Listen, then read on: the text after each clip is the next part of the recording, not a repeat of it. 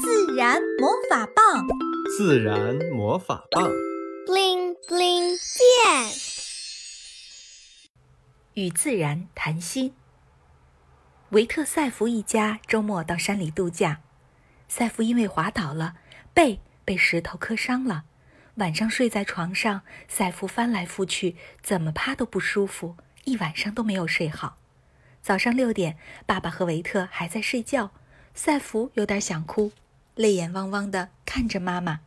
于是妈妈带着赛弗出来散步。山里的早晨好清新，鸟儿在空中盘旋追逐，蝴蝶在灌木丛间飞来飞去，树叶在风中摇曳，不远处的溪水也在叮叮咚咚，远处还传来了摩托车的马达声。仿佛都在和赛弗打招呼。妈妈闭上眼睛，深深地吸了一口气，然后缓缓地吐了出来。谢谢你，空气，谢谢给我提供营养。妈妈双手合十，虔诚地说。赛福见状，也学着妈妈的样子，深深地吸了一口气，感觉空气有点微微的甜。谢谢你，空气。谢谢给我提供营养。这时，一阵微风吹过，妈妈的发梢动了起来。谢谢你，微风。谢谢你抚摸我。赛福听到妈妈的话，笑了，也跟着说：“谢谢你，微风。谢谢你抚摸我，妈妈。我感觉背部好像没那么痛了。”赛福终于开心一点了，妈妈微笑的看着赛弗说：“赛弗，你知道妈妈不开心的时候会做什么吗？”“不知道哎。”“我不开心的时候会找朋友聊天，和他们谈谈心。”“和朋友谈心，这是一个好主意。”这时，一只翅膀上有黄色斑纹的蝴蝶飞过来。停在了赛弗身边的含笑上。我叫赛弗，你叫什么名字呀？赛弗兴奋地对他说：“早上好，赛弗，我是一只金斑喙凤蝶，你可以叫我小凤。”花蝴蝶扇了扇翅膀：“早上好，小凤，我今年五岁了，你多大了呀？”这是一个好问题，我多大了？呃。我作为一只蝴蝶，才十天的时间，但是我变成蝴蝶之前是一只毛毛虫。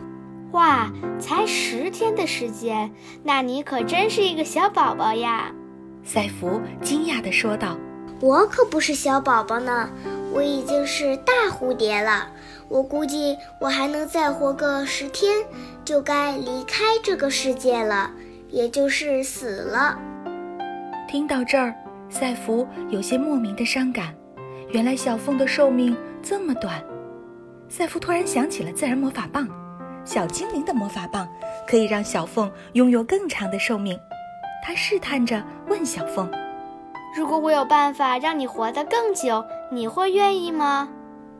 小凤沉默了一会儿，她扇动了两下翅膀，然后回答：“我的生命虽然很短暂。”但是我从来不担心，我很享受当下的每一天，因为当我活着的时候，我在花丛间有我最灿烂的样子。赛弗好像听懂了，继续问：“小凤，那你最开心的时候是什么时候？吸食花蜜的时候，还有和好朋友一起玩耍的时候。”小凤话音刚落。